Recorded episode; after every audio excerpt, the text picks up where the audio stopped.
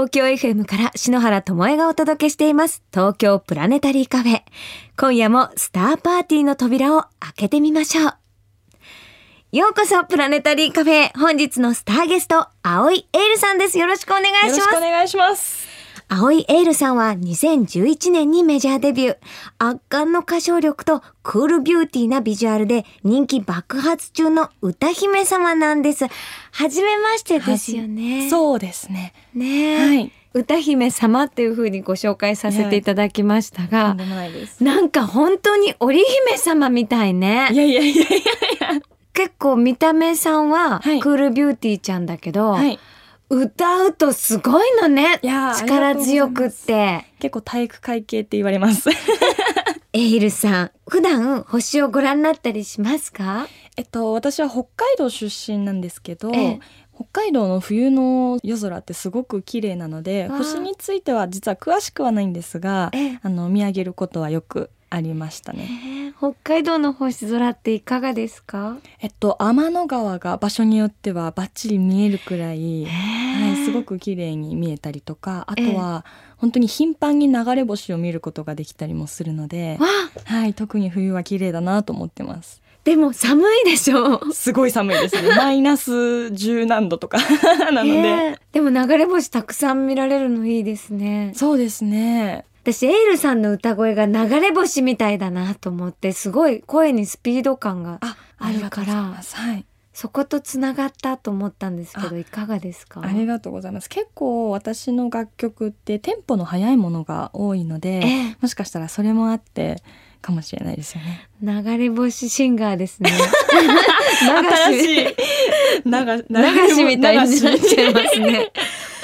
でもエールさんは星や空をテーマにした歌をたくさん歌ってらっしゃるんですよね。そうですね。多いですね。中でもお気に入りの星ソングはありますか？やっぱ「シリウス」っていう楽曲は、ええ。もうまさに星のことをタイトルにしていますので、ええ。だからよくライブでも歌わせていただくことが多くて、どういうお気持ちでいつも歌ってらっしゃるんですか？目標や何か夢に向かってって自分の手でそれを掴んでいくその自分の強さっていうものを信じようということをテーマにして歌ってるので、お客さんともみんなで拳を上に振り上げながらええ。強く力強く歌っていくっていうことがやっぱいつも多いですね。シリウスって言いますと、こう、はい綺麗で、ときめきロマンチックみたいなイメージではなく、はい星を強く捉えてるっていうのがエールさんっぽいなあと。ありがとうございます。えーでもご自身でも作詞作曲なさるんですよね。はい。歌詞の中にもやっぱり月ですとか星とか。そうですね青いエールの楽曲って広がりの大きい楽曲だったりとかスケールの大きい感じをイメージしている楽曲っていうものが多いので、うん歌詞を書く時とかもスケールの大きいものってじゃあ何だろうっていう時に空だったりとか、えまあ、星空だったりとか、うん。そういったものをイメージすることが多いので他にも海だったりとか、とにかくこうスケールの大きいものっていうものをイメージすることは多いですね。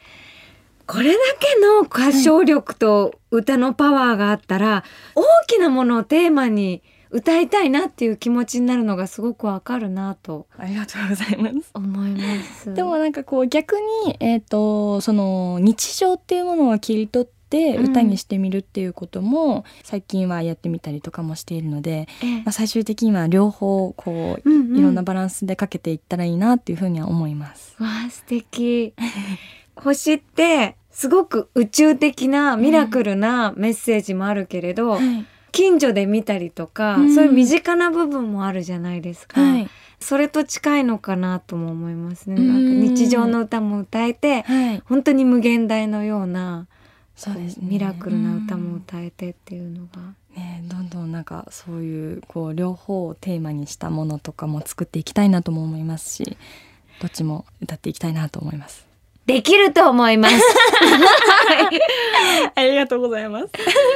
ちなみにエイルさんが好きなはい。星、はい。星座なんてありますか？えっといつもうん。空を見上げて、うん。私全然星座とか詳しくないんですけど、うん。北斗七星を探すっていうことだけはいつもやってます。えー、そうなんですね、はい。うち弟がいるんですけど、ええ。弟とよく北海道に帰った時とかに、うん。夜空を見てどれ北斗七星だ？あれじゃない？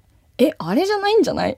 あれじゃない？とかそういう話をいつも北斗七星だけなんかこう探すことが多いですね。やっぱり北海道だからかしら。そうなんですかね。北斗七星のはいちょうどコップの部分を5倍にすると、はい。北極星につながるじゃないですか。ああ、そうなんですね。ご存知ないんですねごめんなさい。篠原が解説してあげます。ありがとうございます。北斗七星が被釈型にありますよね。はい。この被釈のコップの部分を5倍にすると、うんうんその先に北極星があるんです。はい。そうなんですね。北海道だとはいちょっと北極星の位置が高いんですよ。なんか近くにあるっていう認識しか全然なかったです。北斗七星と北極星が近くにある。でもそれってやっぱりはい。普段星をご覧になってるならではのお言葉だと思います。うん自然とそういう感覚でいるの素敵ですね。はい、ありがとうございます。わあ、そういう星のパワーが全部なんかエルさんの歌声の力になってるのかなとも思います。ああでもそうですね北海道はやっぱ自然がすごく多い場所だと思っているので、うんその自然だったりままさに星もそうですけどそういったことが歌に影響しているっていうのはすごい強く出てるんじゃないかなと思います。だからこんなに歌声がキラキラしているんですね。ありがとうございます。東京 FM から篠原智恵がお送りしています。東京プラネタリーカフェ。青いエールさんをお招きしてスターパーティーお届けしています。そして葵さんといえば13枚目のシングル翼がリリースになったばかりなんですよね。はい、えーテレビアニメ「アルスラン戦記風神乱舞」のオープニングテーマで「翼」という歌を歌わせてもらってます。聞かせていただきました。ありがとうございます。もうライブ感がすごいあるなと思って。ありがとうございます。どうやってレコーディングなさってるんですかいつも。デモとしてうん仮歌詞の状態で何度も撮って、歌詞が変わるたびにもう一度撮ってもう一度撮ってっていうことをやっていって慣れていってから本歌詞っていうんですかね、うん。はい。その歌詞で実際に歌っていくっていう形をいつも撮ってます。迫り来るような歌声で音源を聞いてますのに、はい。ライブが想像できた。あありがとうございます。それぐらいパワフルだなっていうふうに思いました。そうですね翼は情熱的な楽曲ではあるんですけど本当にメラメラと燃えているような楽曲でして、でテーマが決意ということなんですけどこう自分の大切な周りの人たちがいるからこそ自分の強い決意っていうものがブレずに住んでいられるんだっていう周りの人たちに対しての感謝の気持ちとそして、えー夢に対しての自分の決意っていうことを歌に込めました。その思いっていうのは歌詞をいただいた時に重ねて届けようっていうふうに思うんですか、それとも歌っていくうちに見えてくるものなんですか？まあどちらのパターンもあるんですけどただ歌っていくうちにっていうのも仮歌というか、まあ、デモを何度も取り直すので、うん。その中でだんだん決まっていくものもあれば歌詞を最初に見た時に自分が経験したことの中で当てはまるものってどの経験だろうっていうことを思い返して実際に歌ってみたりするんですけど今回の場合はその後者の方の自分の経験っていうものを歌詞を見た時に当てはめてみてその時にやっぱり自分の夢っていうものが音楽をやっていくうちにどんどん夢に対して貪欲になっていって音楽に対して貪欲になっていって、でそれって大切な夢があってもブレそうになったりとか、うん。諦めそうになったりとか、くじけそうになったりするけれどでもやっぱり私の周りの人たちスタッフさんもそうですしバンドメンバーもそうですしもちろんファンの方々も支えてくれているので、そういったことを考えるとすごく夢っていうものに対してこう決意を持てるなっていうふうに思ってそれで翼を今回決意をテーマに歌わせてもらってます。決意がテーマだったんですね、はい、キャッチしてました私。ありがとうございます。届いておりました。やっぱりサポートしてくださるファンの皆さんのことをはい、ちゃんと背負って歌ってるなっていうふうにあありがとうございます。した。ね結構リリースイベントとか、あのうん。予約会とかもやらせてもらってるんですけえ、ど、ファンの方々とあの直接お話をする機会っていうのが本当に多くて、うん。でその時にすごくいろんな、まあ、お話だったりとか意見だったりとか感想曲の感想だったりとか生でそういうのをこうおっしゃってくれたりするので、なんかそういうのってやっぱすごくパワーになるなっていうふうに思ってますね。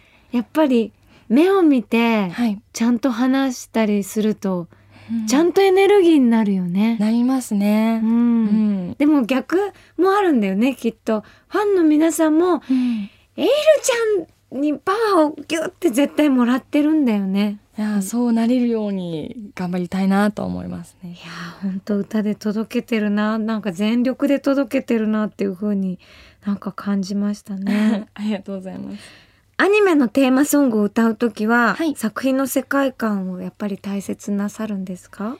そうですね。私も小さい頃からよくアニメを見ていたりとか、うん。アニソンっていうものを歌ったりしていたんですけどアニソンを自分で口ずさんだりした時にアニメのことをすごく思い出したりとか自分のお気に入りのシーンを思い出したりとか、うんよくするんですよ。うんで実際に自分もアニメの主題歌を歌わせていただくっていう風になった時にやっぱりそのアニメの素晴らしさをどうやって形にしたら少しでも歌で伝わるかな。そのアニメの素晴らしさっていうものを歌で少しでもあの見てくれている人たちに伝えることができたらいいなというふうに思って制作をしているのでえなので例えばアニメの主題歌で歌詞を書くときは原作を読ませていただいたりとかアニメがオリジナルの場合だと台本をいただいて読ませていただいた後にあこの人の気持ちわかるなっていうような共感できるような登場人物を探して、うん。でその人と自分の視点っていうものをこう混ぜ合わせて形にしていくことが多いです。わあでもすごく、い。だから私が初めてエルちゃんの曲聴いた時に、はい。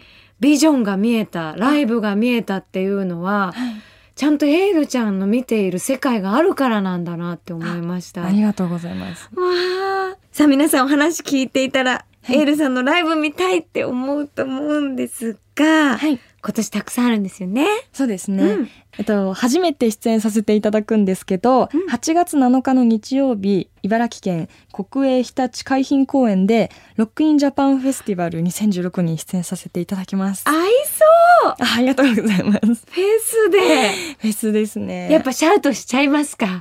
どうなんでしょう。いやしますね。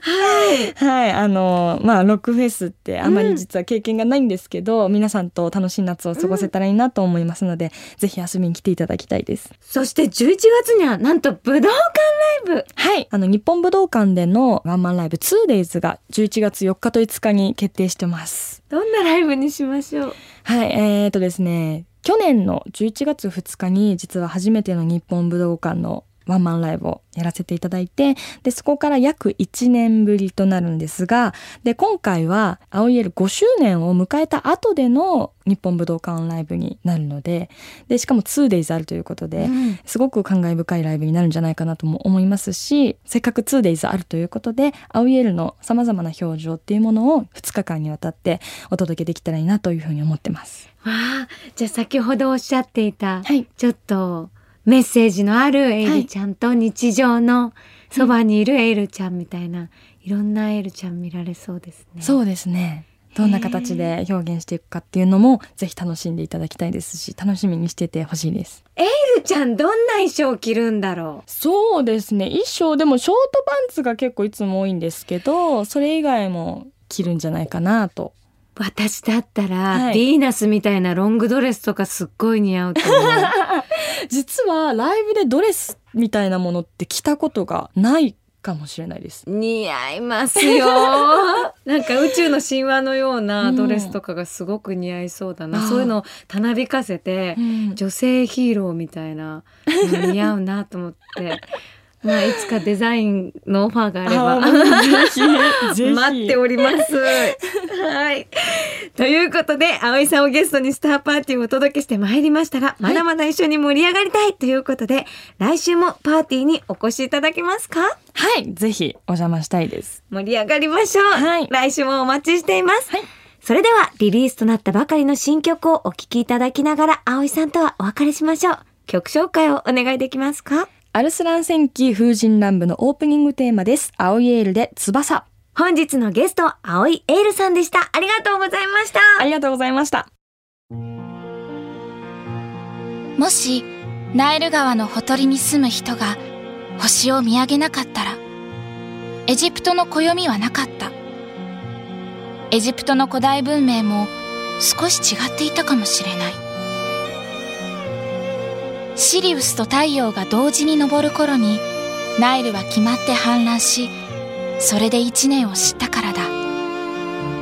古代エジプトではその日が一年の始まりの日だった。シリウスと太陽が手を取り合って昇る現象をヘリアカルライジングという。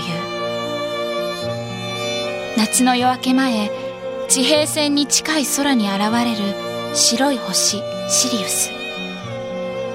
その姿を今東京で見られることがとても貴重なことに思えた。天体望遠鏡のビクセ。ン篠原智恵がお届けしてきました。東京プラネタリーカフェ。まもなくクローズのお時間です。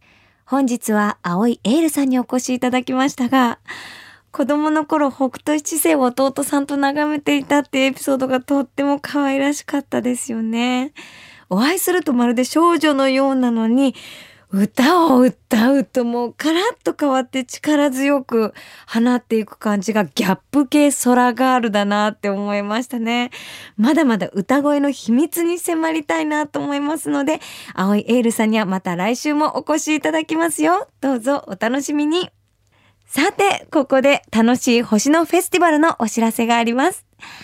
来月、沖縄県石垣島で開催されます南の島の星祭り。そのオープニングを飾る8月6日の夕涼みライブに、篠原が司会として登場させていただきます。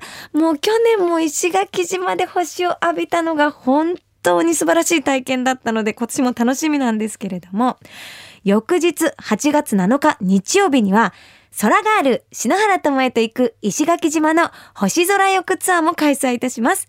石垣島の中でも最高レベルの星空スポット、クーラで星空ツーリズムの上野隆弘さんとともに、篠原の星空解説と、石垣島のアーティスト、前花祐介さんの三振の弾き語りとともに星を浴びるスペシャルナイトです。ツアーは定員になり次第締め切らせていただきます。詳細は番組ホームページのリンクをご参照くださいね。石垣島の満天の星のもと盛大なスターパーティーですよ。一緒に楽しみましょう。お祭りとツアーの模様は後日この東京プラネタリーカフェでもお届けしますよ。それでは篠原からこの時期のスターパーティーを盛り上げるおすすめの星、スターレシピをご紹介しましょう。夜8時、夜空がようやく暗くなって星が見え始める頃、真南の空にはサソリ座が昇っています。その一等星、アンタレスのすぐ上には、ちょっと黄色みがかった惑星、土星が輝いています。土星はアンタレス、そして天秤座にある赤い惑星、火星と細長い三角形を作っています。土星は輪を持つ惑星として有名ですが、望遠鏡を向けると、その立派な輪を楽しむことができます。さらにじっくりと見ると、周りを回る衛星も見つけることができるかもしれません。まさに夜空にぽっかりと浮かぶ土星は、そのままアクセサリーにしたいぐらいの可愛らしさなんですよね。この夏はずっと土星ウォッチが楽しめますよ。ぜひ望遠鏡で、今の季節ね、キャンプとかでね、見ると盛り上がりますよね。土星ウォッチ楽しんでくださいね。それでは、今宵も素敵な星空を胸に、東京 FM 東京プラネタリーカフェ。ここまでのお相手は篠原智恵でした。また来週のこの時間、星の下でお待ちしています。